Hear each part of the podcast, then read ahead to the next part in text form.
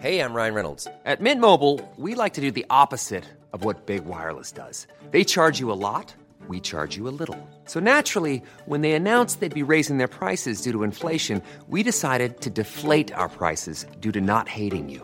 That's right. We're cutting the price of Mint Unlimited from $30 a month to just $15 a month. Give it a try at mintmobile.com slash switch. $45 upfront for three months plus taxes and fees. Promo rate for new customers for limited time. Unlimited more than 40 gigabytes per month. Slows. Full terms at mintmobile.com. hey, uh, going forwards, never call anything the Bloodline Project ever. Yeah. Yeah. And I mean, no, that's it, it, it, you know it- you could have went with ancestry.ca. yeah, Oh, yeah.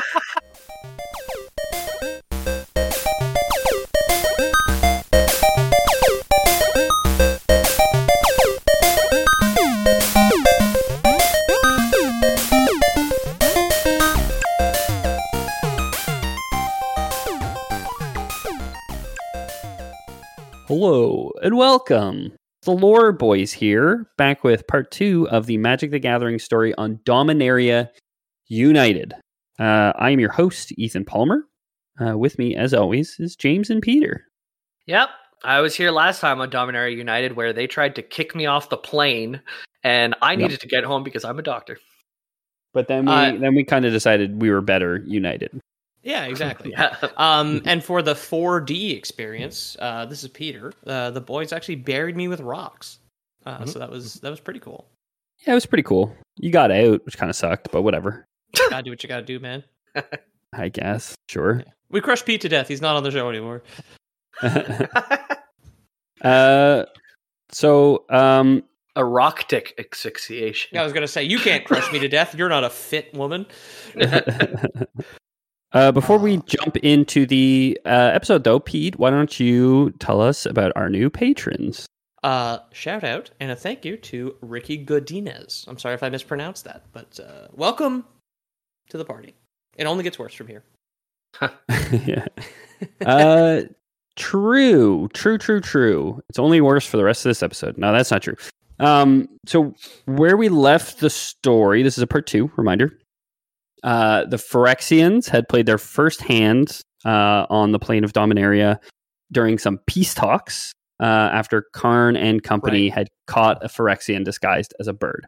Right. So where the episode ended was they'd found the bird, they brought the bird to these people who didn't believe that the Phyrexians were on Dominaria, showed them I, we got a Phyrexian bird, and then like twelve people who were sitting at the state table turned into Phyrexians and were like, surprise, we're Phyrexians too.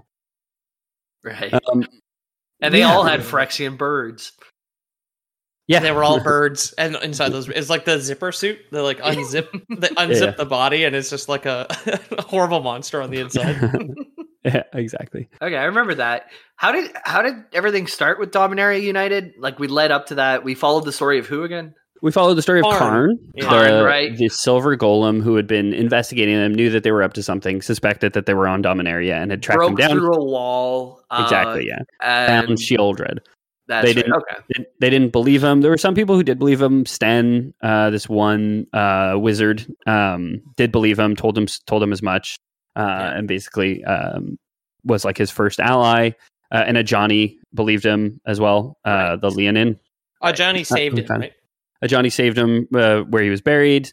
Um, then Ajani took him to go talk to like the the ruling class, essentially, who were negotiating some other peace talks. And I remember Yeah. Johnny having like a white and black sword or something, or he had like his He has, like, weapon. a- really cool. He has a double bladed, like he has an axe. He has like a bow staff with like a crescent axe on either end of it. right. I Very actually meant cool. I actually meant to share a picture of. I shared a picture of all the characters except for Ajani with you guys, but I can I can pull up a picture of. a We Johnny do have you. an episode on Ajani too. If if you guys go back and look, if you're interested Yeah. in learning more. Yeah, like uh, Karn had been searching like the center of Dominaria and found that the Phyrexians had been invading through like He'd been portals or searching the- something. He'd been searching the caves of Koilos. That's it. Uh, um, and no, they weren't. They weren't in. Uh, they weren't here through portals. But Sheoldred, the big Phyrexians, they can send their bodies uh, across the planes, but all organic material is destroyed if you're not Right. a planeswalker and you try and planeswalk. Um, but because there's so much metal, they were able to rebuild themselves. and that happened with- lady whose name I forgot is rebuilding Sheoldred, right? She's helping Yeah. that. Yeah. that and lady, who- came in with a bomb behind his back. Was- Yeah. And ready. crushed her skull as well, which was very cool. Yeah. yeah, yeah, and yeah, and then she collapsed the place on him, and they got away. Yeah. Uh, and then he hid. He went hid the Sylex, which he had, and didn't share its location with anyone because he's paranoid. Because now he's kind of realized that you know all these people in the stateroom could be Phyrexian, so anyone could be a Phyrexian. Right. Right. Right. And right. they they're like they got away from that one big hideout, and there was like some quote where they were saying like, "Oh, for every one hideout you find, we have like ten others already like set Yeah. up, and by the time you find us, we're already gonna. It's too late. Give up, yeah, Karn. yeah. I mean the the you know cut one head off the Hydra metaphor is going to going to extend throughout this episode for sure. Okay. So. Right. Um, yeah, so there's this there's kerfuffle in the treaty room. Uh, Karn, Teferi, Jodah, Jaya, and Sten all get together to discuss what happens next uh, in this this giant tower, essentially. Um, during the scrap, a Ajani had leapt out of a window to chase a Phyrexian, like a, a human who'd been turned Phyrexian, uh, named Aron Cap- Capashen, uh, who was a complicated noble. Um, he chased him across some balconies. Karn like couldn't follow. Essentially, Karn was just like, "I'm too heavy as a three ton golem to Yeah. to use the balconies." Basically, yeah. Um, He's like, "You there? Do you land on your feet?" He's like, "Oh," and just like whips him through a window, like the Lion Man. exactly. exactly. um, so Johnny's on his own. and Johnny leaves them. Now we have the five: Karn, Teferi, Jodah, Jaya, and Sten. Um, in the in this tower, and um, in, Ar- Argivium, Argivium, I think it uh, it is called, which is like the capital of of this part of the Teferi Isles, um, which were created after the time rifts happened. Uh, a continent was turned into like was devastated and turned into a bunch of islands, mainly protected by Teferi. Um, so they're here, and Karn manages to like lock down the tower. He he's got like the security shutters that just like all slam down, and Okay. he uh and he's you know got the building on lockdown. They're like, we've got we've got a bird in here somewhere that we got to find. Yeah, you gotta keep the bird in the house. Don't let the bird out of the house. yeah, Yeah, yeah. exactly. Close the chimneys. Close Does the everybody have their broom? It's like, yes, we've we've, we've come prepared. Just like, Just there Or what? with like a, a, a fish net and oven mitts on, like ready Yeah, fight well, for with- the Well, tennis it's- racket's the thing for bats, Yes. right? Yeah, that's bats, yeah. that's it. That's what I was gonna ask. I was like, "What was your family's solution?" It was like tennis rackets, and that wasn't even one member. Wasn't Yeah. it wasn't just one member of your family? There was more than Yeah. one. Yeah. yeah, But it was like size- multiple people from different families. Like That's it. my It wife's family too was just like, oh, you just need a tennis mother-in-law, racket. just tennis racket. Yeah, it's No a doubt. bat. You get a tennis racket. Yeah. Well, the ec- their echolocation doesn't work on because it's doesn't doesn't bounce bounce back at them, right? right, right. And if you're So So trying to coming. If you're trying to stop someone from running a racket, you bring a bat. Bats are racket blind. Yeah. Yeah. Yeah. um, so so con- they're in this lockdown tower. It's this is uh, this is the Amogus episode where they're you know Right. they're they're looking for the um they're looking for the the monster that's kind of like in the ventilation as they're they're uh, in this lockdown building, and Karn's faced with a dilemma. So Karn has an immunity to glistening oil. Uh, you guys might remember from the last episode because Venser, another planeswalker, had sacrificed his planeswalker spark to save Karn Right. and and that has protected Karn. That other spark, that second spark within him, has protected Karn from glistening oil and from Phyrexian compli- Right. And glistening oil, if you don't remember, is the stuff that turns you into a Phyrexian. It'll turn Exactly. your flesh into metal. It's uh turns you a yeah, robot person. it'll make you rock hard, baby. Um, so uh, he's also inorganic, uh, and it's it's typically organic material that that gets corrupted. Um, so he's he's kind of got double protection. Two Um, condoms. Yeah. Uh, but Karn does realize Teferi told him after uh, Teferi arrived on Dominaria that Tamiyo had been completed, right? So we so Karn's like, oh, planeswalkers can be comple- completed. Yeah. Teferi and Jaya are uh, planeswalkers. Jodah and Sten are just wizards, um, not not planeswalkers. Okay. But Karn realizes that this this pseudo council that he has, these five whom whom he's trapped in this tower to find this bird, could be Phyrexians in disguise. There's no way to know, really, right? Um, so everyone, especially Jaya, is really bugging him for the location of the Sylex because they're like, "Hey, this is our best weapon in the in the fight against the Phyrexians. Like we need to, we should know where the Sylex is in case something happens to you, right? Um, Karn refuse refuses. Obvi- He's like, nope, I can't trust any of you. He's very uh, stubborn in a lot of ways, where he's like, Best nope. not I'm- to ask the paranoid guy a ton of questions about the thing he's hiding, right? Yeah. Like, I mean, you guys made me remember from the last episode too. Like he cracked the he cracked the hole in the wall, saw the tunnel, recognized instantly that it was for Phyrexians, but then pretty much instantly said like, "I'm the best person for this job. I'm the only person who can't be corrupted, yeah. and like I have to act now. So like I'm the only one that can fix this problem." And then that got him literally buried under a mountain of rubble while the Phyrexians got to work. Right? So it was. ve- It, I compared it to James Franco. Whatever many hours that guy 127 went. 127 hours. Yes, went out by himself and got uh, stuck his arm in a rock. Yeah. Exactly. There's there is like a through line here of like Karn's arrogance, uh, constantly kind of being being tested, where he's you know he refuses to let anybody else in on stuff because he he thinks that he can just do a better job on his own. Yeah, you guys could never chop your arm off with a pocket knife. I'm the only one Yeah. qualified to do that and escape the canyon. Yep. Yeah. Uh, so yeah, after the chaos or during the chaos, the bird had gotten loose. Karn is not letting anyone leave until they've found it and killed it. Right. It's the first thing to do. Split the party to cover more ground. Right. Uh, so Jaya and Jodah opt to take the top levels. Karn and Teferi are going to take the middle levels, while Sten draws the short straw and has to go solo to the basement. Oh yeah. Uh, I like the idea of like spreading out to find a bird loose in the house where it's just like, okay, you two, you go upstairs and bonk yourself into the wall, into the window a bunch of times to see if the bird is there. You check the inside of the chimney. I'll go to the basement where I'm sure a fucking bird is, right? Yeah, that's it, like, okay. Meanwhile, hmm. any of them could be a bird.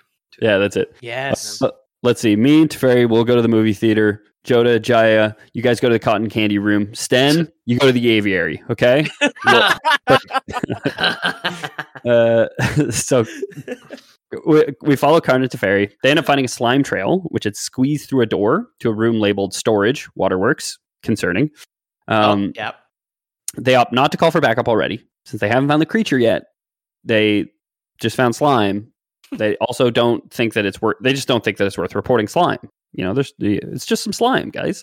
Do they do the Uh, cocaine test, like the knife, and then they rub it on their gums? It's like, yeah, that's, glisten- that's glistening oil. It's like in bricks, like wrapped in saran wrap. yeah, these things are gross. I didn't know they left like snail trails where they went. That's Yeah, it, it is like unclear if that is glistening oil or if it's just like a general slime. I mean, you'll remember they're like very much a hybrid of m- metal, mechanical parts, and then just like viscera and gore. And it's like here's Yeah, you know yeah. here's a here's a calculator with a pustule on it. You know this Maybe- this you know yeah. Maybe we're like a kidney like whatever. the metal runs up against the flesh. There's like some kind of like discharge too, or uh, Yeah. you're gross things. These these Phyrexians, man. Yeah, they've all got tetanus for sure.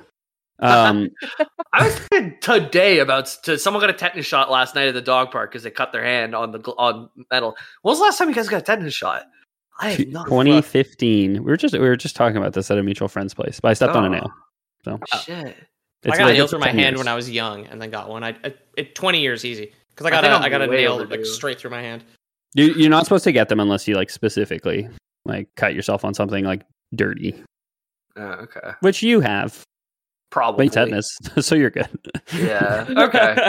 yeah. If I start leaving snail trails around my apartment, then I'll go. We'll know. okay? Lockjaw on a snail trail. You're like, I think I think Jamie's unwell. yeah. This second round of COVID really sucks. Lockjaw on a snail trail. That's good. Yeah. Uh, so the room appears, uh, this waterworks room appears empty, but a lead's a lead, and they start searching.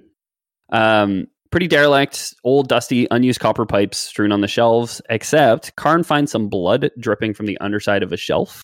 On closer inspection, it seems as though some pipes are bleeding, which is you gotta call gotta call a plumber for that. Oh yeah. Um, You gotta Uh, run your sink for like 30 seconds before drinking so all the blood can come out of the pipes before Yeah. the water.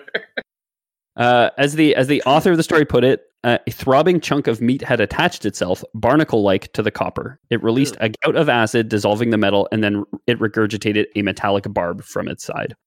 Um, Okay. So Karn, not to be too phased, reaches out, pops the pustule between his fingers. Uh, as he does so, Teferi calls him over, gesturing for silence. There, they overhear Jaya and Joda speaking on a distant floor, far above them, uh, questioning Karn's leadership. Well, like echoing through the pipes. exactly through the Okay. through the pipes, through the ventilation, through something. Yeah.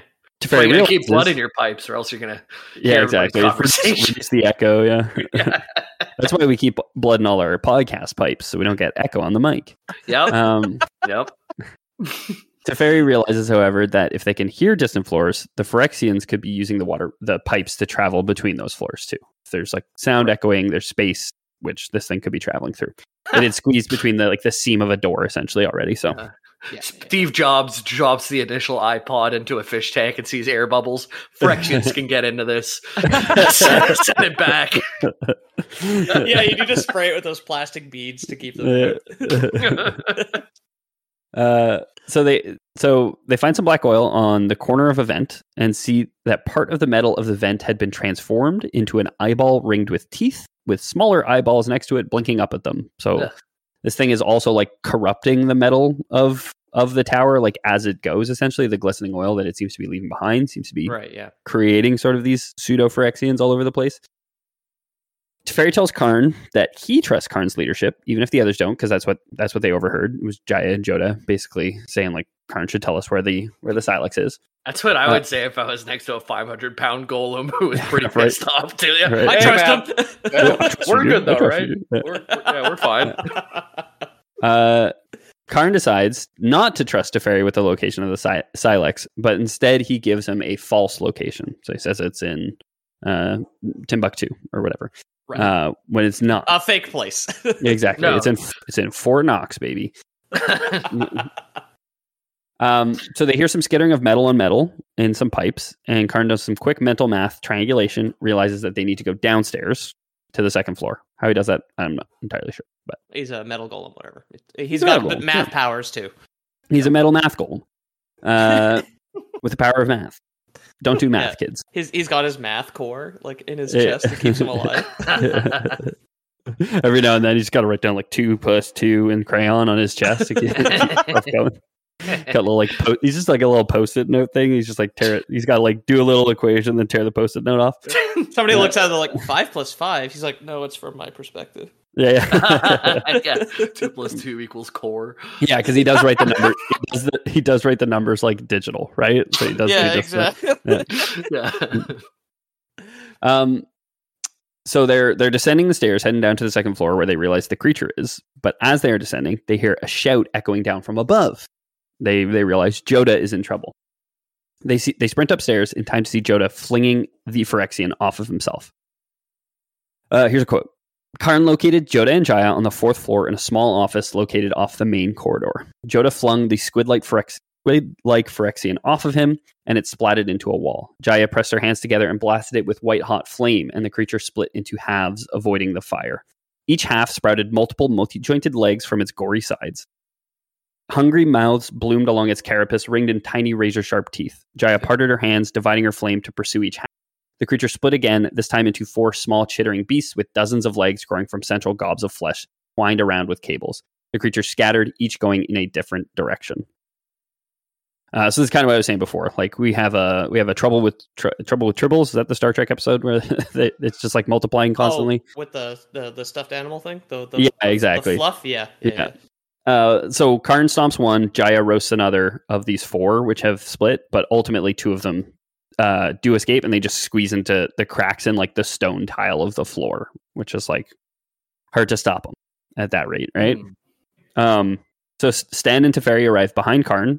And they realize that if the creature can split like that, there's no telling how many there are even in the building right now. If they have to go up, like Karn had just heard one downstairs and was like, "We got to go downstairs," and then there was one attacking Jodah upstairs. So it's like Right. we don't know how many there are. We don't know where they are. We we're kind of we're surrounded.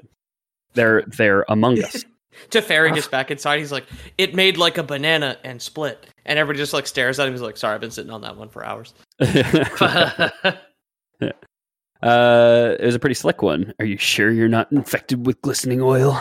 Uh, so they grab some goo from the piece that Karn had stomped. They grab some like Phyrexian, I guess, Phyrexian flesh. Um, and Jodah and Karn together create some compasses which can track the creature. So it's like a little little gob of Phyrexian goo in the center on your little like needle in a cork bob- bobbing Yeah, yeah, of course. essentially Yeah. Yeah, bit just just rub it against a magnet and put it in a glass of water. You're like, it's a neat science experiment. It just, it just points towards Phyrexians. Yeah, by how gross everything's been up to this point, I thought a compass might actually just be cum and piss, but a compass. yeah.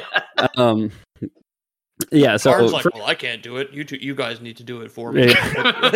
It's, no, it's the Phyrexian compass. Um, so they were they managed to work together, and they they kind of create this like pseudo compass that should be able to track it in theory. Um, we'll find out in a little bit that it has some flaws, but uh, Karn doesn't stop there though. He creates a small scrying disc, uh, and he it, like essentially a little little pocket mirror which he can use to spy on people and things. Which Hmm. Surprisingly, like doesn't previously exist in this world. Like it's that like scrying's already not a thing, I guess, but but Karn like invents it and it's like he keeps it hidden from like Jaya in that moment for a reason which I couldn't really figure out why ultimately either he would keep the scrying thing hidden from people. Um but it's like just a simple little disc. While he does that though, he, he thinks of uh, Ajani wishing that the the Leonin was like here with them. He's like, oh, oh boy, while I'm working on my stuff, and he like he literally like goes into a corner and like turns his back to everyone and just like works on his little his little uh his little pocket calculator. I know he's a Uh, good guy, but like, if I was part of this squad, I wouldn't fucking trust him either. Yeah, I mean, he- he's there's he's not telling anyone anything. He- He's just like is it's like. There's, he's keeping secrets from everybody. He's hiding this thing he's making out of monster parts. yeah. It's, it's just like, no, no, don't worry about it. so this he didn't make from the Phyrexian parts. It was just the compass, the scrying thing. He could just Okay. like do, I guess.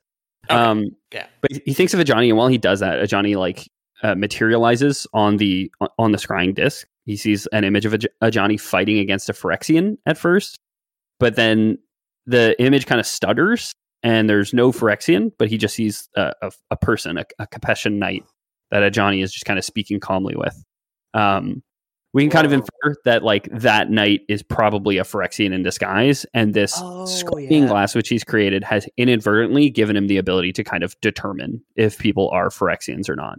There's that movie with the sunglasses where the guy can see if people are aliens or not. I Oh wish- yeah, they're um, I almost said Among Us. They're they're here. Uh, And that's the same thing where he says obey on all the yeah, all the yeah, yeah. and everything. He sees through the propaganda, you know. they live. They live. That's it. Yeah, live. I've, I've movie, never yeah. seen it, but yeah. The, so his Neither his scrying disc is, is very much the sunglasses from that. movie. exactly. Yeah. Yeah, and it, it's it's just like he sees like Ajani fighting the Phyrexian, and then like it stutters, and he realizes that it's like it just can't focus on Phyrexians, the scrying glass, for whatever reason. It's interesting that they were fighting at first rather than just talking. Uh, Yeah. Or kissing, Yeah. which I would have thought they would be doing. Yeah. Maybe, maybe Ajani's a freak. I, I guarantee you, there's people who are freaks for Ajani. Does Ajani kiss cops? I hope not. I hope not. Yeah. You guys started talking about Ajani kissing, and my cat ran across the room. She's into it. Uh, well, She's a freak, it's man. okay. Yeah, it's okay if she is, honestly. yeah. Amy's cat loves cops. um, so they split back up. They they uh, Karn opts to take the basement this time um, by himself. Uh, just as Sten foreshadows for us by saying that room is disconcerting. There's so much noise from the boilers that you'd never be able to hear something sneaking up on you. Karn will take Scooby with him. Don't worry about it. Hopefully, they don't run into a uh, three foot tall sandwich on the way. Uh, yeah, just like in one bite, Karn, the whole thing, toothpick included. Uh, it doesn't take long before they group back up. However, though, uh, they keep splitting up during like this story and like just instantly keep like within two paragraphs, like just like oh, we got to meet back up. Basically, um, it's it's Jodah that ends up finding Karn in the basement first. Um, over kind of this this raucous din of everything. Jodah kind of Toppled over a toppled over three foot sandwich, eating it like an animal, yeah, exactly. Yeah. hand Uh, over fist. just, yeah, just a chick a, a chicken sandwich, some kind of bird meat in there. I'm not sure. Uh, just like a bunch of wires sticking out of his mouth. Look, this like half bitten off Phyrexian horror in in two slices of bread. Guys, I mean, you don't have to worry. Uh, Uh, people instead of like adding electric shock, uh, like yeah, instead of adding hot sauce for the thrill on your food, you have electric shocks. you or know, just that- Yeah, yeah. batteries, right? Yeah. Oh, dude. Yeah, Mm. no, it enhances the taste. I like it Yeah. better like this. I swear. Battery soup is great. It really clears my sinuses. He doesn't even have a nose. Like, Battery Uh, soup. Yeah.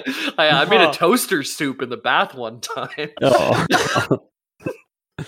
um. So yeah, Jodah Jodah come to find them, followed shortly after by Jaya and Sten because they all realizes that the compasses don't work. Uh, they need to be recalibrated, refigured somehow. Um, Jodah does notice while he, as he begins to work, though, he notices this cut along Jaya's arm, like this this huge cut, bleeding a lot. I was Um, just He's the a Zombo tetanus bite shot. that's, that's being hidden from the group. Yeah, es- es- essentially, that's like she's being super cagey about it, and she's like, and like Jodah's like, "Why did you tell us that like you got you got cut or whatever?" It's like it doesn't matter. I was just like walking and like scraped my arm on something. You know, it's not it's not a big deal, guys. She's like, I already had my tetanus shot in the last 10 years, okay? Yeah, I don't exactly. need another one. Yeah. but my vaccine passport's at home, and we're locked in the tower. Oh, yeah, fair. Uh, oh, well, oh, okay, good enough for me. Um, so obviously Jodah is, is skeptical, asking what if she had been infected by glistening oil. She's like, I'm not. He's like, you wouldn't know if you were. like, It there's takes, kind of it takes 10 days to show symptoms, frankly. So, yeah, exactly. you should Uh, stay home. Yeah, well, I mean, she is quarantining technically. Um, so she's super cagey about it, but the Inquisition is interrupted as a commotion sounds from upstairs. The last member who hasn't rejoined the group, Teferi, um, is, you know, hears something up, or there, there's something, some noise upstairs, just kind of as um, they realize that Teferi's not with them. Jaya and Sten go to investigate. Quickly, do run into Teferi, but uh, Karn and Joy- Jodah stay behind to work on the compasses. okay. All right. Uh, as they're working, Karn realizes, you know, like they, they have they do have this kind of heart to heart where um, they've been kind of butting heads for a long time. Jodah is like as old as Karn, pretty much, uh, much older than than uh, any of the other ones here. Again, Jodah is immortal. Uh, Karn is also immortal as a go- golem, but they both kind of like were around in Urza's time. Like Karn was created by Urza, right? Yeah. um so they they both kind of have this like realization that uh or this like mutual respect and karn says like yeah you know you and if you were actually a phyrexian i don't think you'd be such an asshole you know still you'd probably be like trying to sweet talk me or whatever but jodah's just still being like really really um mean i guess um so karn goes ahead and reveals to him another false location of the sylex this time you know it's in it's in london gatwick um right after he does so, so right after he tells them the location of the Sylex, the walls explode with Phyrexian monstrosities. And I Oh. have another, I have another quote for you guys here. Creatures flung themselves at Karn and Jodah, cables outstretched, outstretched and mouths seeking. Jodah attempted to ready his magic, but the light around his hand was dim, flickering. He had exhausted himself from portaling them to the tower, then again from creating the locators. A half dozen more creatures launched themselves at Jodah, wet and fluttering. Karn adjusted his stance to defend Joda. He seized a creature from the air and ripped it in half. He flung it outward at the other creatures. He swiped another from the air, but there were too many. Some got through. Jodah seared one with a blast of pale light, then fell to his knees in exhaustion. Creatures had started to climb up his body, their probing mouths searching for his skin. Even though Karn's instinct cried out for him to watch the walls, he turned to Jodah. He peeled off the creatures, ripping clinging tes- tentacles in the process, and flung them aside. The disconnected tentacles bound to Jodah in clots. The clusters began to grow sucking mouths. Flame roared through the room. The roar deafened Karn. Heat rushed through, through the room, sterilizing it, and poured over his body in sheets. It felt pleasant, warm, and ticklish. The flames poured forward and licked at Jodah gently. The creatures lodged on his body bubbled. Karn reached forward and this time was able to remove the remaining clinging creatures one at a time. The limbs dropped, drooped free. He pulled the rest from Jodah's prone body, then turned to face their rescuer, Jaya. Her fire centered around her her white her white hot and illuminated her face. Its light cast the lines worn into her skin into relief, and the heat rippling the air caused her white hair to lash around her. Her eyes reflected the firelight. She smiled, her lips tight. Stan ran into the room. Jaya's blast wrapped around him, not touching him, but repelling his Phyrexian attackers. He stabbed a small creature, crab skittering around the floor, pinning it. It writhed, legs outstretched and twisting, and he used a dagger to bisect it. So All there's right. an attack. Hear me out though. Mhm. We got these suckling mouths. Everything feels Mhm. warm, comfortable, and tingly. Uh, A little What if- ticklish, but a little playful. ticklish, playful. I'll let you guys do the mental math there, but I, I think that, that that these Frexes might not be so bad. Maybe one or two to have around. it could be okay. One second, let me consult the post-it notes on my chest to do this math here, and get back to you. yeah, Uh, some glistening KY jelly, and we're good to go. You know. Ew. I am. I'm sure we have said enough for. I'm sure we have called Phyrexians Dami mommies before, so I- Yeah, I- we called the Dominaria, Mominaria, United, baby. yeah, Yep. yeah, Goth mommy Phyrexian Dami. So it- it's, Ah, there it's- you go. There it is. It there is established lore boys canon that the Jamie, pull up our are- own clip that we can't even fucking remember. Uh, I, I remember the Dommy Mommy from Battletoads, but that was the only one I remembered. Okay, yeah, there you go. oh, her too. Yeah, the sorceress. Yeah. Yeah. Um, so yeah, they managed to repel this attack. Uh, and I, I was mistaken before. Sorry, Teferi was with them last time. That now they realize that Teferi's not with them. Um, so they kind of they kind of like, oh shit, that's that's not good. There's a bunch of Phyrexians running around, and Teferi's on his own. Sten remains with Jodah, while K- Karn and Jaya set out to find Teferi because uh, Jodah is still just completely completely wiped out from all the magic that he's done. He he ain't got none left, basically. Right. Uh, as Karn is climbing with Jaya, he does complement her pyromancy and its ability to destroy Phyrexians, which does seem to be true. Like every instance, it's like, oh, they, you know, they they smush one and it splits in two, or they they stab one and it, you know, it it divides. The fire does seem to like shut them down. Like when when she blasts them with fire and then someone stabs it, then it just dies, kind of thing. That's the solution in the 12 uh, labors of Hercules for the Hydra as well, is his friend uh, would cauterize afterward, after cutting off the heads. Uh, There you go. Yeah. Yeah, Oh, so I the mean, it's- cartoon lied to me. He crushed it with rocks. yeah, I, I've been listening to a bunch of like just that type of stuff to fall asleep, like uh, old myths and stuff. And Oh, the fun. 12 That's cool, labors yeah. of Hercules is something that I was like thinking maybe to do an episode on. And it's Oh, funny that'd that be- it, That'd be That'd dope be as hell, great. dude. yeah, Be super into that. Cool. Uh, Next week, all- baby. You- you just guess, guess now in the loser That's it. channel for the patrons. throw, throw this episode out. Jamie, go ahead. Hit us with more of the 12 myths of Hercules. I'm done talking. Okay, I'm just listening. Um, so Karn's telling her, like, hey, good job with your pyromancy. I noticed it's really good at killing Phyrexians. That makes you like super trustworthy. I'm gonna tell you where the Sylex is, baby. Don't you worry about it. Obviously, uh, it's another fake location. This time it's in a place called Sakata, which I, I thought was just too great, too great a name to make up a, a real real life one for it. Suck Sakata. Sakata champ. hey, if you're out there, suck at us. yeah. um, so uh, as they're they're walking and talking, they hear a shout from Teferi above, and they take off running. Uh, I have another quote for you guys here. They found Teferi pinned to the floor by a Phyrexian monstrosity that loomed over him like a hungry spider. Blood soaked his robes from a slash in his gut. Karn tore the creature from Teferi's body, even though its claws, hooked into his flesh, took muscle with it. He slammed it against the wall, pulverizing it. Jaya ran into the room. Get down. Karn pivoted and hunched his body over Teferi to pr- protect him. Jaya bathed the room in fire. Phyrexian monstrosities, dozens of them too, too many, screeched in agony. The cries died in despairing bubbling, into whimpering, then silence. The flames roasted Karn's back, scorching the blood and guts onto his metal body. Um, so th- they managed to save uh, uh, Teferi for now, which is a A lot good of thing. quotes doing work in that save thing where it's just like, oh, quick! It's, it's, it's of course it's like no, you have to break off the Phyrexian and push it the opposite way, like the way Yeah, it went exactly. in, right? Otherwise, it's going to do way more damage. You need one of those twisters. You got to like twist it around, you know, to make sure that you, you, pull, you pry the head out and you're not cutting it off inside you the need body. yeah. tweezers to make sure you don't get Lyme disease from the Mhm. fucking glistening oil. Yeah.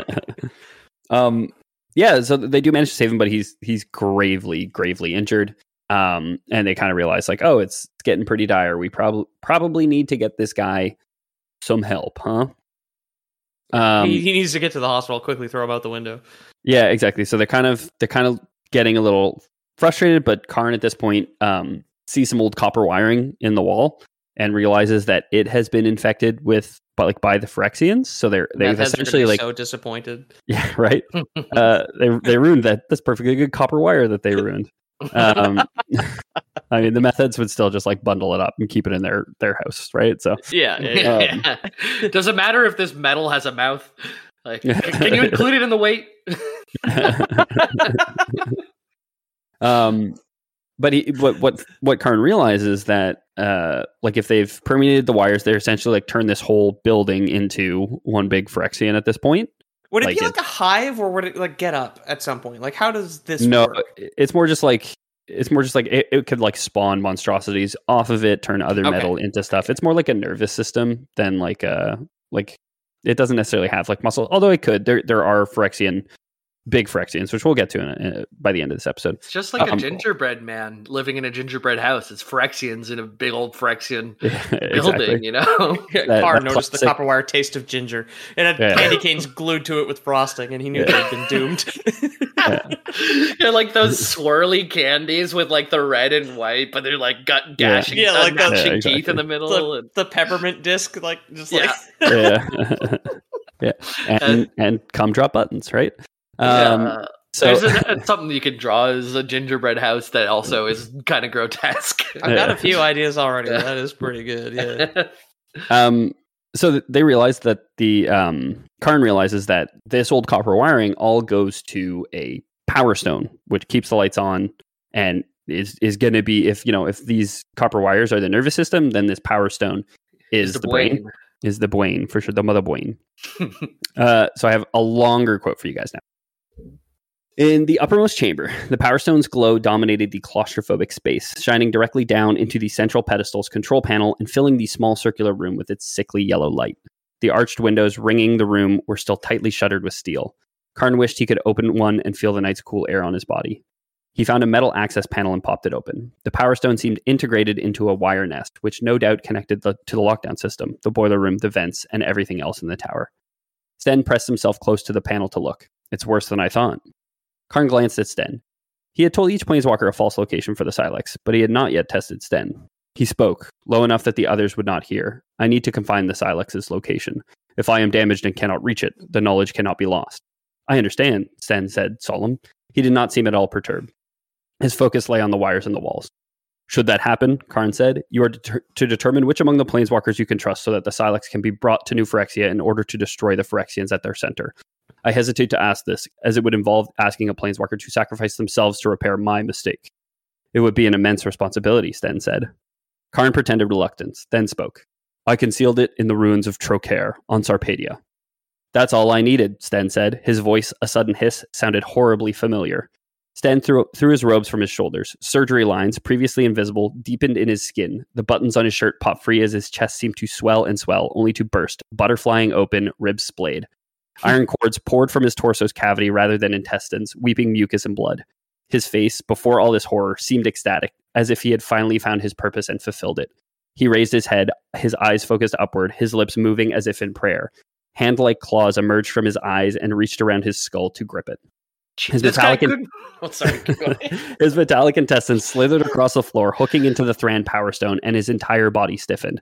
The Power Stone's light throbbed, then dim, as Sten consumed, consumed its energy. His mouth gaped, frozen in a voiceless whisper. He had converted his entire body into an antenna, Karn realized, and transmitted his hard won knowledge back to Sheoldred, confiding in her the Sylex's location. Its false location. Good.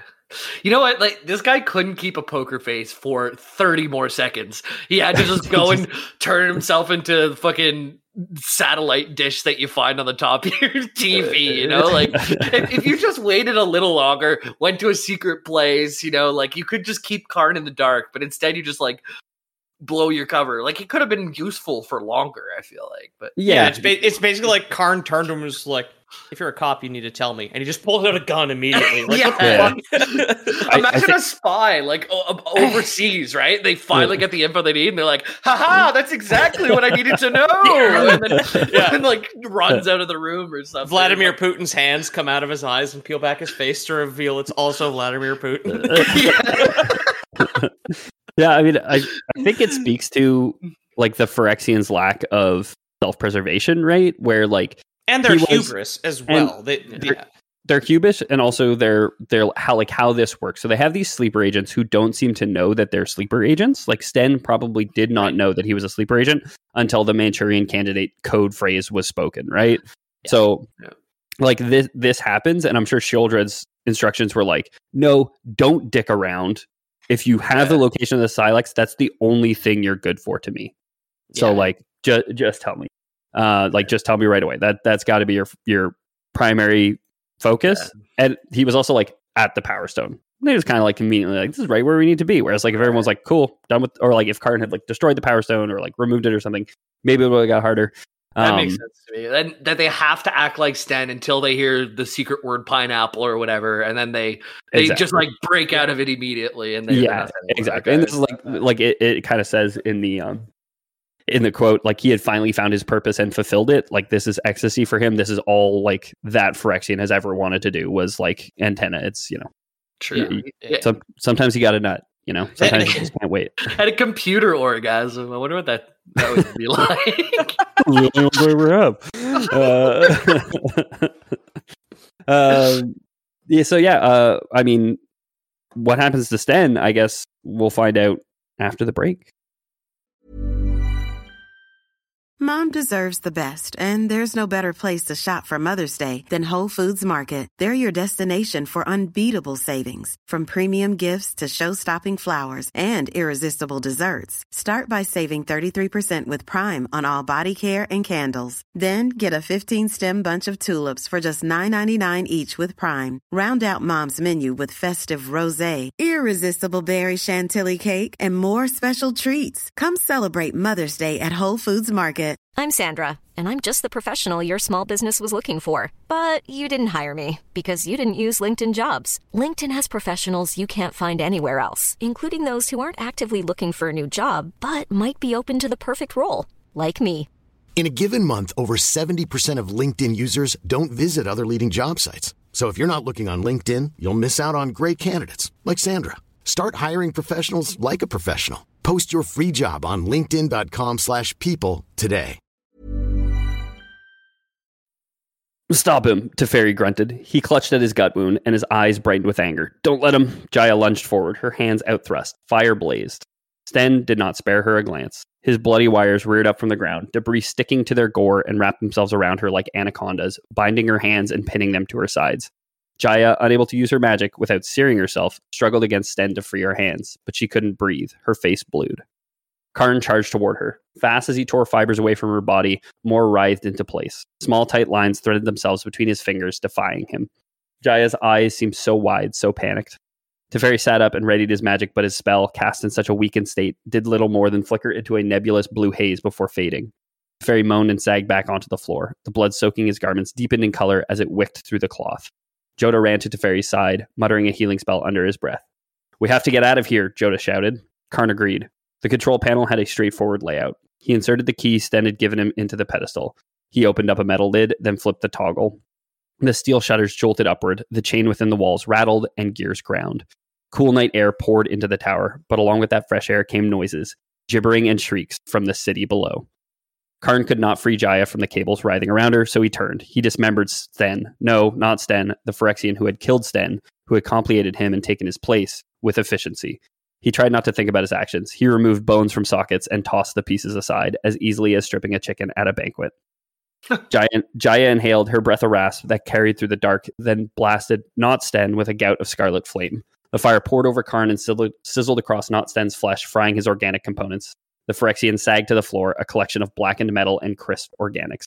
Jodah looked up at Jaya, his hands outstretched over Teferi's stomach. I'm too exhausted to heal him. I can keep him from bleeding out, but that's about it. We need help. Can Karn not control metal? Is it not easier to like do something with that to instead of like manually ripping it apart like wine chicken? My like- assumption, my assumption I is like like the not dark for. meat. Yeah. yeah, yeah. no, you got it in there. I'm happy for you. The thigh of the Phyrexian is cheaper, and honestly, I prefer it. Yeah, Uh, and you can reuse the bones for broth. Yep. Yep. Um, my assumption is that like Karn can't control Phyrexian metal, right? Okay, Like okay. if it, it's been it's been infected, so it's like half organic, and he can't you know control organic. So Yeah, it's magic. um. Magnets doesn't work. Does magnets work on all metal? No, No. right? does ma- oh magnets? No, definitely not. Doesn't work on Okay. copper, for example. Doesn't work oh, on there we gold. But if you take a if you have a copper tube and you drop a magnet down the copper tube, it'll fall super slow. super slow. I Yeah, remember that. because Ooh. of Lenz's law. I'm not sure. Faraday's law. I don't know. It, Oh, crunch at us. Uh, crunch at us at the co- in the comments. I guess. A little what was it? What did you say earlier? Suck at us. I don't. Suck at us, suck our copper tube, and call us Sally. sure. um, I guess welcome back from the break, everybody. Yeah. Uh, so they realize that they need some help. And you guys might not remember, but last episode, Johnny gave Karn just the thing he would need to get help. A gun. yeah. Karn had never thought of it himself. What was it? Now, now What- it was. What was it? Hmm. I Oh, w- I was just gonna say it, but now if you guys want to guess, Yeah. I always love this guessing Was it game. parts of the Mirari? I can't remember at all. no, I'm Parts getting of it the mixed Mirari up with. is Ga- the Karn had turned the Mirari into something called Oh, it's alive which now. Yeah, went it. crazy and uh, uh, like kicked off the new Phyrexian invasion because it Yeah, like yeah, yeah, right. dabbled in, in glistening oil. That's why I'm when he said earlier when he was talking uh, from that quote when he said, "Oh, I need somebody to like sacrifice themselves," uh, which would be rough because it was my mistake. like, and that was- that yeah. probably ties really closely to Karn's arrogance here too, or his need to fix this is like he feels ultimately responsible because he had a jar of glistening oil, then created a sentient machine to play with it essentially while he was gone.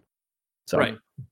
Yeah, I thought I had it, but I'm getting it mixed up with like a game that I played recently. I thought it was like a a thing, uh, like a flask of borrowed time or something like yeah, that. sure, sure, but sure, it sure. wasn't Yeah. quite that. it yeah. wasn't quite that. yeah. Yeah. Um, no, Karn Karn uses the amulet that Ajani had given him to summon the Weatherlight. Did that thump come from upstairs, Jimbo? Someone, yeah, something fell Wow, up there. Holy Yeah. shit! yeah. Um, no, so uh, Ajani had given Karn an amulet which can summon the Weatherlight, which is an arcane skyship used by Dominaria's resident Justice League to defend the plane. So it's kind of like Oh, the Gatewatch thing. It's not the Gatewatch. The Gatewatch, the Gatewatch are planeswalkers who defend like all the planes from Nicol Bolas and other threats. Okay. This is like specific to Dominaria. Like the Weatherlight doesn't leave Dominaria, so it's like Oh, Dominaria's. I'm sure there there is a Darnell. Let us know what the parallel like. The Justice League is for Earth, who are the ones who protect the galaxy. Because I'm sure there's. I think it's the Lantern Corps. yeah, it is the lanterns going in the sky. aren't? I always see them in space. Yeah, I'm gonna I'm gonna guess there's like a like a another matchup that's like the best of the Lantern Corps, and then also Right, like yeah. Space Batman and Space Superman. What else can Um, we say to be frustratingly in- Could you ignorant imagine if- about? Could you imagine like an alien Superman? How cool would Yeah, that be? Yeah. ridiculous. Superman is American. I will have you know. Yeah, and he has no weak, Canadian. he has no weaknesses. He doesn't even have a kryptonite. Uh, If I go crazy, babe. um, so they do it. They uh, Karn uses this this amulet, summons the the Weatherlight. The Weatherlight, you know, sky hooks them out from from the Dark Knight. oh, Uh, that and- thing. Yeah. yeah, they managed That's they managed to get out essentially. Fulton system, I think it's called. Sure, sure. Um, they, you know, when they're there, they're speaking with the crew of the Weatherlight, and they kind of devise a plan. Karn realizes that trying to stop the Phyrexians from spreading is useless. The city of Ar- Argivia, Argivia, that they had just left behind was sure to fall. Again, like they were trapped in this building with like the shutters drawn this whole time, so sure that they contained the the infection. And they like opened the shutters, and then you know there's these sounds of shrieks from the city below. Like it was clearly already popping off down there. They just didn't realize it. I I mean I like to think my lore boys canon here is that like the way that creature was able to spread through that building so effectively was that it already had. You know, Yeah. Oh, like of course. all those lines and everything was like already spread through. It was just like now that it's popped off, it's like more They're- noticeable. They're out of the flame and into the frying pan now, right? And the frying pan's got eyes, uh, got Yeah. eyes and mouths all over it. Yeah. exactly. Yeah. Yeah. A mouse They- and, and an eye and a mouth and a mouth and an eye and. Cast Um, iron pan fucking bit me. you better get your tetanus shot then. Oh um, so so he realizes like they won't be able to stop the Phyrexians across the face of Dominaria. If they're already too too um, rooted in. You know, the infection spread too far. Um, and he does also know he he'd fought Phyrexians before in the the first time this happened, right? He does also know like their strategies often divide and conquer. Also, um, so he's like the only way we have a chance is if we can convince the Phyrexians to come to us, like for them to center all their attacks on like one space where we are, and we have to draw them out to do that. So there's three things on Dominaria that the Phyrexians want more than anything else. They want the Sylex, obviously. They want uh, an ancient Thran workshop, which had built the Weatherlight, known as the Mana Rig. So there's this place called called the Mana Rig, which is a Thran workshop, which can build like flying ships and all these other mechanical wonders, like not seen throughout the rest of the universe. Fantastic name for a magic shipyard. Love it. Yeah. Mana Rig, yeah. Uh, and the third one is Karn himself. Uh, he's uh, you know immune to the uh, to the infection, and the Phyrexians that probably flummoxes them a little bit. You know, he was part of the people who had defeated them in in the last one, uh, and you know, in the last I- invasion, I should say. It's not really a joke, but I just like flummoxed Phyrexians as a title. All of them on the list. Mhm, mhm, mhm. How many X's in Flummox? Does it two? I want to say one, two M's, one X. Okay. Figure that out after the show. Yep. Sure, sure. Um, so he's like, okay, we'll split up again. We'll gather allies and we'll draw everyone back to the mana rig because, like, obviously he can move the Sylex, he can move himself, but he can't move the mana rig. Right. Um, and he'll make their stand there. Karn reveals his scrying glass to everyone uh, and lets everyone know that it doesn't work on Phyrexians. So he's like, if I call and you don't pick up the phone, I'm Tell us where the other thing is, dude. It's just like, here's the thing that doesn't work. I have revealed my secrets to you. Like, come on, fuck, it's time. no, it does work because it, it works in not working because he realizes that he can if if I call you and you don't pick up the phone, I'm going to shoot on sight because Oh, if it doesn't work to scry on you, that means you're complicated essentially, right? Leave, leave your ringers on, please. Yeah, exactly. yeah. The bane of my life is my wife and her always having her phone on silent. So I'm I'm the same way. Always on silent, man. Yeah. I, I was for a long time. Then I got married. We had a kid, and I was like, it's really inconvenient sometimes when people can't reach me now. You know, my, my my priorities and my responsibilities change. I don't blame you, single guy living in the city, for having your phone on silent. Right. But But my dang wife. yeah, exactly. the old ball and, and chain. Uh, don't worry, I had my tetanus for the manacle wounds. Um, um, so they decide to they decide to split up, right? Karn and Teferi decide they're going to head straight to the mana rig and they're going to begin to prepare the defenses there. Uh, Jodah heads to the elves of Yavimaya, Yavimaya, Yavimaya. Uh, and Jaya, who whom we're going to follow right now, decides to head to find Danitha Capashen, the daughter of Aron Capashen, the leader of Clan Capashen. Um, the On Capashen planet Capashen. Yeah. Yeah, that's a lot of confessions. Yeah. Uh, so Yeah. Aron Capashen is the Phyrexian whom a Johnny had chased out the window at the beginning of, of, of all Oh, of okay. this. Okay, so that's, okay. that's the, the person who went out. The vaguely Capashen- rem- have we talked about it before? Because I vaguely remember making a Capesh joke. Like Capesh, mm. you get it? No. It's very possible. So Okay. the Capashen house of Benalia, the the kingdom, I guess it has all these different royal houses. Oh, yeah, of Benalia. That we definitely Yeah. talked about this. yeah. The the Capashen house specifically is an ancient house of warriors once chosen by Urza to become part of his bloodline project, which super unfortunate 90s magic writers that this is the angle you went with. Uh, but Hey, uh, going forwards, never call anything the Bloodline Project ever. Yeah. yeah, and I mean, no, that's it, it, it- you know it- you could have went with ancestry.ca. yeah, Oh yeah, I have one of those. It's very interesting. well, then you're part of the Bloodline Project. Yep. Um, God damn it! so the Bloodline Project was true to its name, a large project of genetic engineering set up to create perfect warriors to fight the first Phyrexian invasion. So this Okay. this house, the Capashen house, was literally eu- eugenics to to fight Phyrexians, essentially. It. Uh, so, yeah. so they're like, those are probably valuable allies, right? Um, That's not the worst reason to do eugenics. no, sure, sure. Let's don't start defending eugenics on the podcast. Yeah.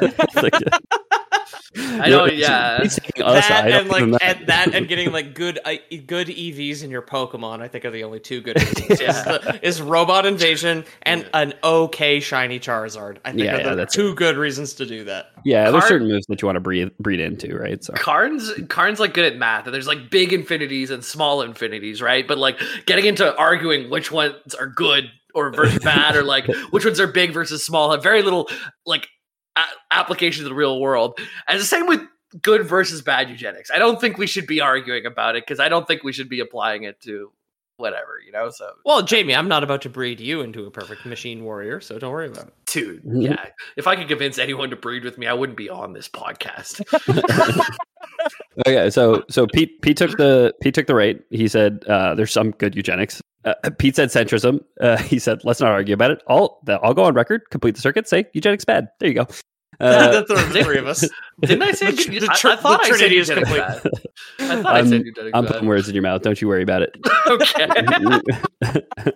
We've read the perfect soldier to put words in his mouth. Well, yeah, Yeah. I, I, uh, over, over a gosh, 28 or 26 year friendship with Jamie have bred him into the perfect rube at this point. Yeah. Yeah. Um, dude, uh, by the way, who's the first guy named Eugene who fucking made this shit all up, right? He must have been Is that bad why you think it is? It's just some like pale, like overbite, like that's what I picture. I think of Eugene. You know what I mean? Like, Yeah. Oh yeah, well you would be a if your name is Eugene. or something Yeah. like that, right? Yeah. no, for sure, for sure. Um, so Jaya heads to the camp to find Danitha Capashen, who's the daughter of Aron Capashen, the, the new Phyrexian, uh, because Danitha, with her father being a Phyrexian, is going to be the de facto leader of the Capashens now, right? Right. Assuming Um, she's not a Phyrexian. Assuming she hasn't been complicated. Exactly. Um, Ajani is at the Capashen camp whenever she arrives. He had the same thought. Hey, the Capashens are going to be good allies to have in this fight. Um, there are some other allies from across the plane with Ajani are some like elvish archers, uh, the Llanowar elves, uh, and some other people kind of like like the Phyrexian invasion has kicked off across the plane. So there's kind of like people just, you know, they're they're doing the zombie thing where they're they're forming their little bastions while the And they uh, have like sleeper, well- but they have like sleeper agents like everywhere in every settlement, Yeah. like every like camp of like dirt farming, like cavemen, all the way up to like the actual pol- like politicians within the tower, right? Yeah, so you'll remember when Karn scried on a Johnny, he was talking to a Capashen knight who was the who was yes. the Phyrexian, and it, it showed him like kind of fighting him. So like Yeah. they were they were speaking calmly, but that one either popped off at one point and Johnny killed him, or is still sitting in the camp undetected, right? Yeah. Um. So uh, Johnny's at the camp, and Jaya goes says like, "Hey, cool, you got you guys have been gathering forces. That's great. We're doing the same thing, doing it at the Mana Rig. We got a plan. It's gonna work great." Danitha lets Jaya know she can't commit the Capashen fighters uh, until they have rescued their patriarch Aron. She's like, "I gotta rescue my dad first. I gotta use my my warriors designed to fight Phyrexians to fight the Phyrexians who took my daddy." Uh, bad news for her though, isn't he a monster? He's been complicated. he has been complicated, but she doesn't necessarily know what that means. And you know, is she going to just believe this person who says, "I want your army"? If if this person comes in and says, "Oh, he's beyond hope," like she's going to Yeah, do what she yeah, can to try and protect her house and protect the patriarch and try everything she can to save her father. Uh, like like Jamie was saying, can't really blame her, I guess. Um, No, no, no, not at all. so Jaya, Jaya too doesn't like the delay. Think it's thinks it's you know putting the whole plane at risk, but she came here to get the Benalish uh, at her side, the Capashen uh, specifically, and so agrees that um, she'll smoke Aron out of the cave that Ajani had tracked him to. So Ajani had tracked him to a cave to the south, and she's like, "Hey, fire seems to work really well on them.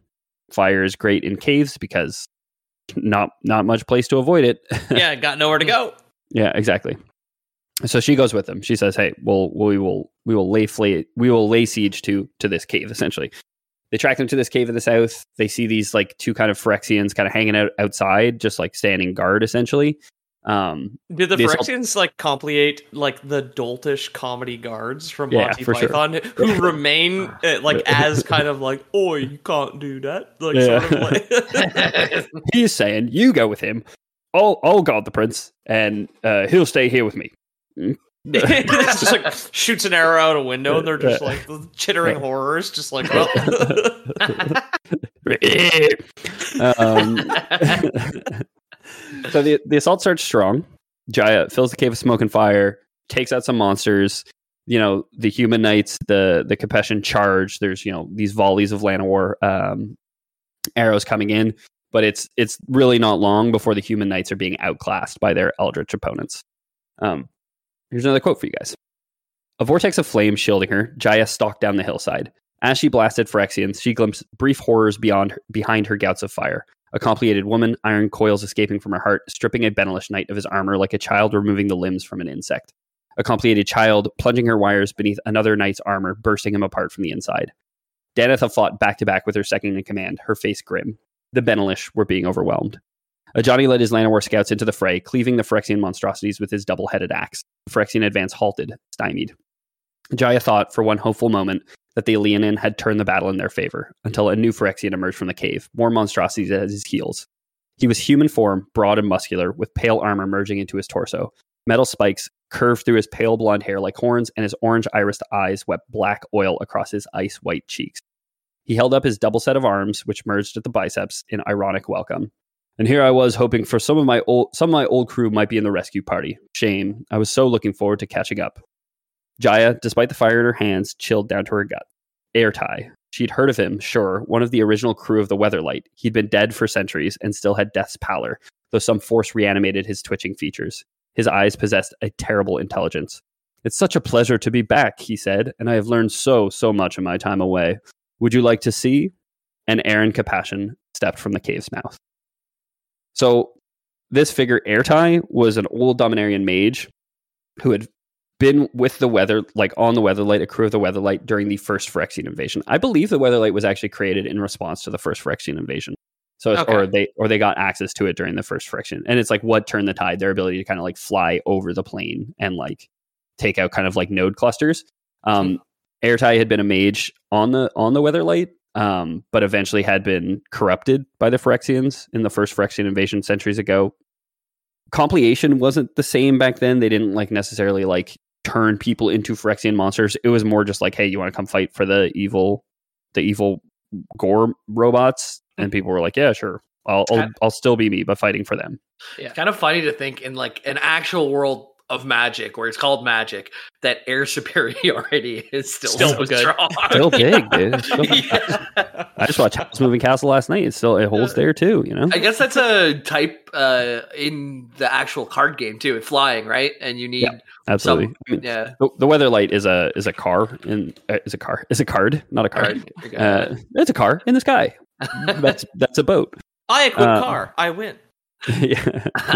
Uh, I mean, there's also there's also vehicles in um in Magic the Gathering. You can you can get cards which are vehicles. Some of them will have like crew costs. So uh, if you Oh, have a crew cost of four, you have to tap creatures with combined power up to four, and then you can that um, that artifact will turn into a like the vehicle will turn into a creature for that turn. You can use it as a creature, then it turns back into a just an artifact, which is like harder to target. You have a lot of spells which Ah. will say like destroy target creature, but not necessarily as many which will say destroy target artifact. Right. Yeah, and if you want to fuel the vehicle, you have to have at least one land card out and have at least one dinosaur card die a few Yeah, turns exactly. before. Exactly, 10, 10 million turns before you played the forest. Yeah, That's right. Okay, got it. Got it.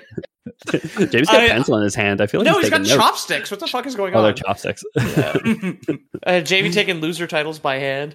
Um, I, I wanted to comment on the fact that like I love how like great. I, I again reproducing it has been one of my great pleasures. The Magic the Gathering art has made me a better artist. I love how wildly violent the book is. Or the like any Yeah, of this fiction is around the card game that has just like a still image of just like the idea of like a regular looking lady and her chest is flayed open and metal tentacles are pulling a soldier apart like a bug and then the other one that is like exploding a man from the inside is fucking insane a That's lot like- of body like horror. to the mortal Phyrexians, kombat for sure. fatalities right And, like like, yeah. Then you go to like uh, Friday Night Magic, and it's like a guy with his butt crack showing, never thrown a punch in his life. no, all sorts play Magic. I'm just joking, but that's the stereotype. I got. I'm, I'm like fiddling with my crack Keyforge guys, decks here. Yeah. Um, yeah, I mean, I I think primarily it's like like censorship laws where like these are like the cards are marketed to kids, right? In a lot of ways, and like having like gore, they would probably get reviewed by some government body that would be like, you can't put that on there. Australia, I feel like- definitely I feel like when it's written, it's like not like there's no is there a rating system for books? I don't think so. There's just the what shelf does it go on at the bookstore, right? yeah So like Um, they, you could probably get away with telling the story a lot more in writing than you Yeah. could in in uh, art. Because the kid's images. not going to imagine the most the, the, the kid's going to imagine like the most violent thing he's ever seen of, I guess it- pl- yeah. plucking a bug apart opposed to like a human body being ripped apart by Mm-hmm. metal tentacles right The Magic website. This is not like an actual novel. They these used to be novels, but now they're just released online. Um, uh, but like I assume the website has like a "Are you 13?" to enter. You have to be 13 to enter this website or whatever, right? For them to like kind of protect themselves. in that every 13 year old I know was born in 1901 on January 1st. Yeah, exactly. Correct. yeah, it's like the the gorier your book is, the bigger words you have to use. So uh, the kids can't understand it, right? Yeah, uh, exactly. Yeah, yeah, yeah. And, and if they are able to understand it, then they've spent enough time reading that they're able to process that info in a way that we don't have to worry about kids processing it. Yeah, God willing. Yes. Uh, so Ertai, um, playing with Aron uh, as though he were a child plaything. Um, he he kind of steps out of the cave, greets them, and then says, uh, "Look at look what I've been working on." Essentially, and Aron Aron Capashen uh, steps out of the cave. Aron's face uh, opens up to reveal that Ertai had given him a steel skull, crystal eye, and a glass viewing window to his brain, which I just thought was very fun. It's a fun little Oh. touch. This guy Little is having fun. RGB in there. yeah, yeah, he's got the ram sticks just like dug into his brain. Yeah, liquid cooling. You can see the liquid moving and it's just everything. Blood, right?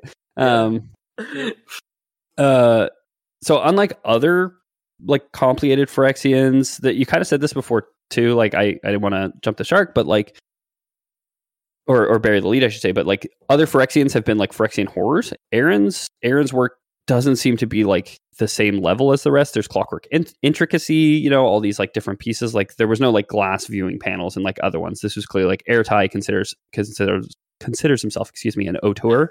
Um, and I saw clockwork intricacy where they put glass eyelids on that guy and made him watch Yeah. all the things.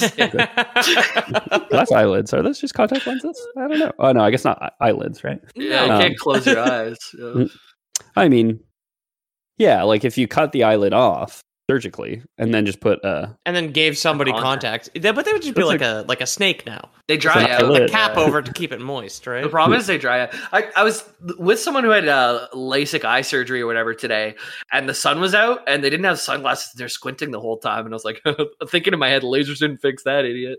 But uh, like you currently wearing glasses. like of course lasers didn't fix that. yeah, Like, but I- you that's still also need like, sunglasses. Yeah. yeah, it'd be cool if you could get like tinted, uh, like Right, like- contact lenses that just like uh, adjusted to the sun or whatever. Give me, give me oh, the, do you uh, want the, uh, the transitional? Yeah. Well, figure it out, science heads. yeah, Yeah, Jamie, sure. Jamie just wants to go outside and have his eyes turn black if he stares at the sun. Like, that's what you're looking for? Sounds Yeah. pretty cool, honestly. Yeah. It does sound kind of neat. You know what? In my eyes already, I will already go blind if I stare at the sun long enough. But I want science to make it happen like that. You know? Good snap. That picked up on my end. No, good. good. Uh, who knows if the the bot picked it up though? So Yeah. okay, so Aron has this like clockwork intricacy, um, but he also shows an awareness, unlike a lot of other Phyrexians. He seems to be like trying to voice things to uh, his daughter. He seems to be like sort of like fighting his movements uh, as he kind of uh, steps out of the cage. He's still Right, himself. all this clockwork beneath- shit is like. I Yeah. should be able to stare at the sun. Safely. yeah, exactly. Yeah. he keeps just trying to turn his head up to stare at the sun. Uh, yeah, no, he- he's still himself beneath all that plastic surgery and LASIK. You know. right, right. Uh, so I have a quote to to finish us off here. My father is not your plaything. Danitha's voice sounded flat with shock, but her eyes burned with rage. Her hands on her broadsword, she stalked toward Ertai and Aron. Her father watched her with pained hope for what Jaya did not know. No Phyrexians moved to intercept her. Ertai watched with fascination. Aron, do your du- do your duty. Aron lurched forward. He raised his hands jerkily and drew his sword. He lunged at Danitha. She parried, looking startled. His movements seemed bizarre, twitchy, and unwieldy, like he was resisting himself or resisting Ertai's command. He swiped down again, and this time Danitha caught his blow on her broadsword. She forced him back, throwing him off. His intact eye wept glistening oil as he marched toward her again. Danitha, said Aron, his voice strange and distorted, do your duty. His words were a distorted echo of Ertai's. Devastation crossed Danitha's face so quickly that Jaya, at this distance, almost missed it. But then Danitha's lips firmed. Her gaze turned both steely and pitying. Yes, father. This time, when he brought his blade down on her, Danitha sidestepped. She ra- raised her broadsword and swept it down in a graceful arc, separating his head from his shoulders. Ertai watched all this with dispassion. No respect for art, but I suppose I can always sew that back on. He waved one three fingered hand. The mountains shook. Stone broke and rumble tumbled down. Sharp shale spun past Jaya, cutting her cheek. She gasped and clutched at her injury. A Phyrexian monstrosity broke free from the mountain in front of them, shattering it into rumble. The roar of rocks sliding from its body brought tears to Jaya's eyes. The monstrosity reared into the sky, so large that it blotted out the sun. Its plated body rose, brimming with complex mechanisms and weaponry, perched upon immense, deceptively thin legs. Its head was a battering ram, and its tail ended in a stinger dripping with oily venom. This was the first Phyrexian dreadnought that Dom- Dominaria would see this invasion. The first. Okay. Damn.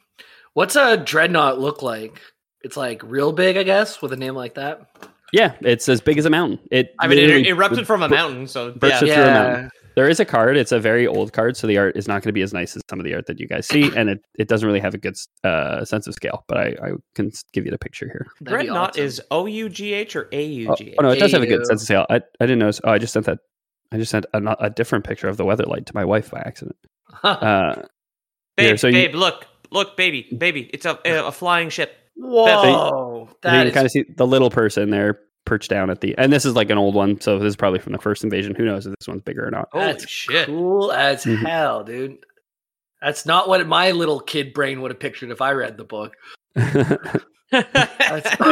no wrong answers. No wrong answers Yeah. when you're reading. Having They're fun isn't hard when you have a so they're library like- it's like Doctor Jekyll, Jekyll Hyde, Doctor Hyde, Hyde, Jekyll. it's almost like snake like with like giant like tendony cables that like twist together to make its body and its nose has like these the, these crazy horns on it and it has like all these like p- what kind of like prey mantisy arms kind of like lining its back and Yeah.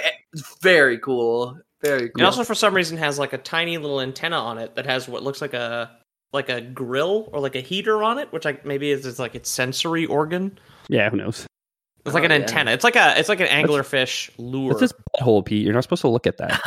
Um, Oh, anyone, It's got- who, who wants to see it, you can just look up Phyrexian Dreadnought. It's the art uh, by Pete Venters. Yeah and we will also submit be- it to you if you subscribe to our Patreon on your uh, Yeah. Loser channel channel. Yeah. Thanks so much for listening, everybody. If you like the show, the best way to help us is to leave a review on your podcast app of choice and to tell your friends. Word of mouth is the only way that we grow the show. We've continued to grow, all thanks to you guys so far. So Mhm. uh, thank you, thank you, thank you, thank you, thank you. We do Uh, zero off-air advertising, and it's it's all thing the the whatever 1.4 million downloads that we have is all community 1.25 I've been putting I've been putting Well, USB sticks in bottles and uh, releasing them in the ocean. in the oh okay. Garbage Island is just full of USBs with one of our episodes on it, right? Yeah, I've been spreading misinformation. I've been saying, "Hey, uh, subscribe to uh, just a different podcast." I, I would list usually.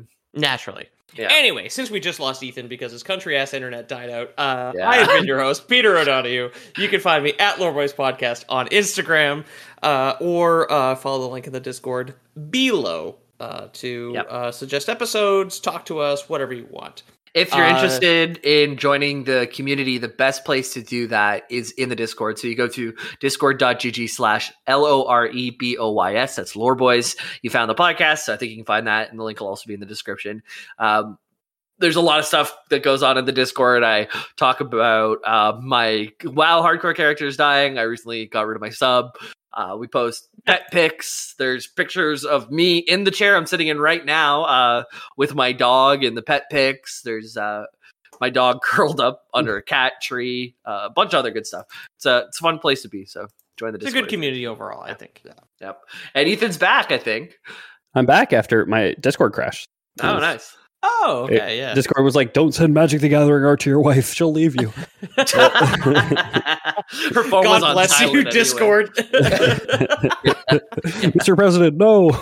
Uh, Magic card hits Biden in the chest. Like the Secret Service guy takes it down. It's like a Phyrexian card. uh, I'm just I'm just there with like two keys and a send DM button.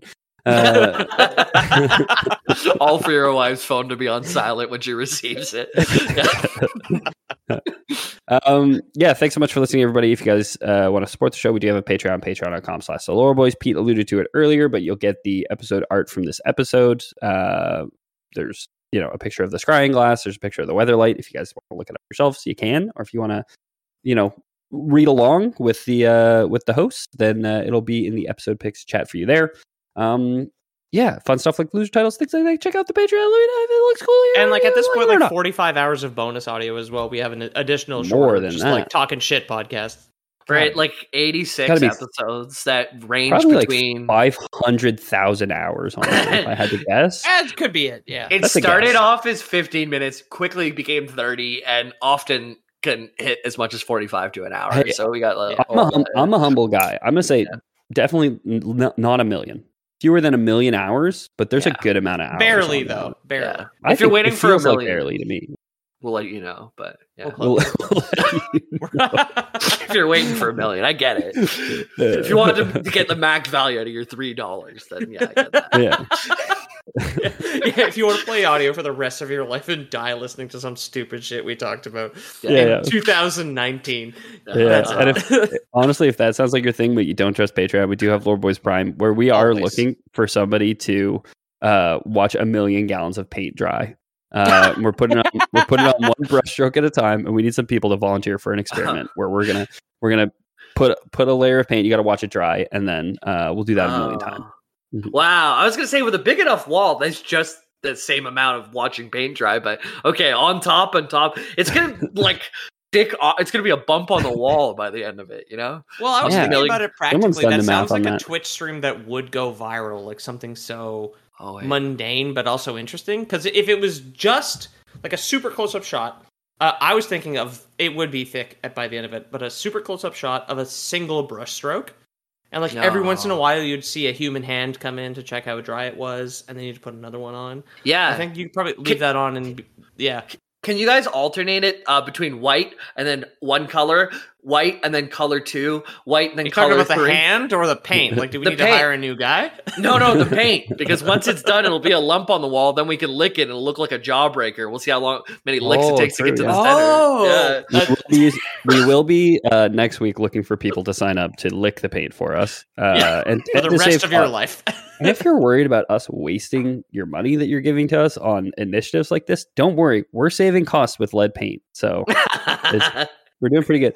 Uh, the the uh, thin estimate for a layer of paint is 0.1 millimeters, uh, and times a million and then converted to meters is about 100 meters thick.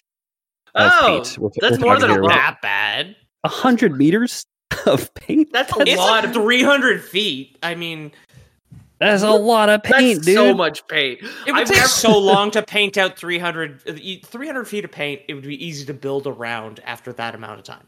You know what, guys? Let's just make a, a million hours of a podcast. I think that sounds. Good. You'd be prepared for it. I- Yeah, I'm gonna start. I'm gonna start a a, a all always live Twitch stream of just a single layer of paint drying because it seems like a thing that would go viral with weirdos.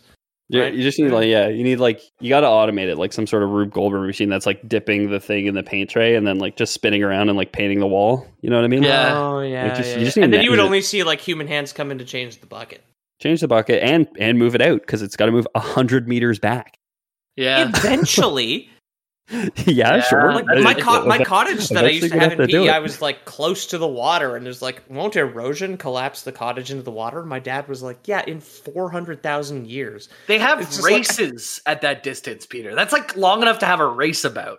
It's a far distance. How fast? I do- peop- I do. I do also love Pete saying like, "Yeah, well, my dad told me this thing one time, and he's right about how long erosion takes." I mean, And- it, it wasn't close to the beach, as is the point. Like, Sure, it, sure. it would have taken that long to erode With that much of sea Pe- levels, Prince Edward Peter, Island. with climate change, have you even considered this? Uh, Prince Edward Island's going to be underwater. It was a a set. It was like a hundred foot cliff at the edge of the lawn. Oh. It's, you know what? the Atlantic's not going up that much. we're gonna have to cut off Peter's patriarch's uh, head. I think, uh, just like in the episode. Yeah, Well, you got exactly. you both know what he looks like, so he's clearly been kill. infected. Yeah. Yeah, he doesn't. He doesn't know which one of us is which, so we can sneak up.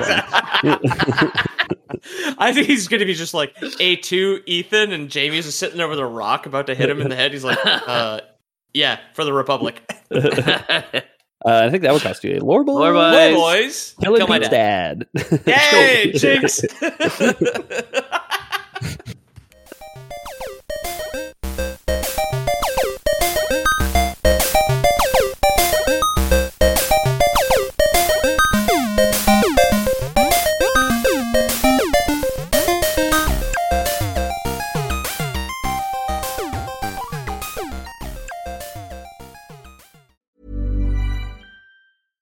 Hey, it's Paige DeSorbo from Giggly Squad. High quality fashion without the price tag. Say hello to Quince. I'm snagging high-end essentials like cozy cashmere sweaters, sleek leather jackets, fine jewelry, and so much more. With Quince being 50 to 80% less than similar brands.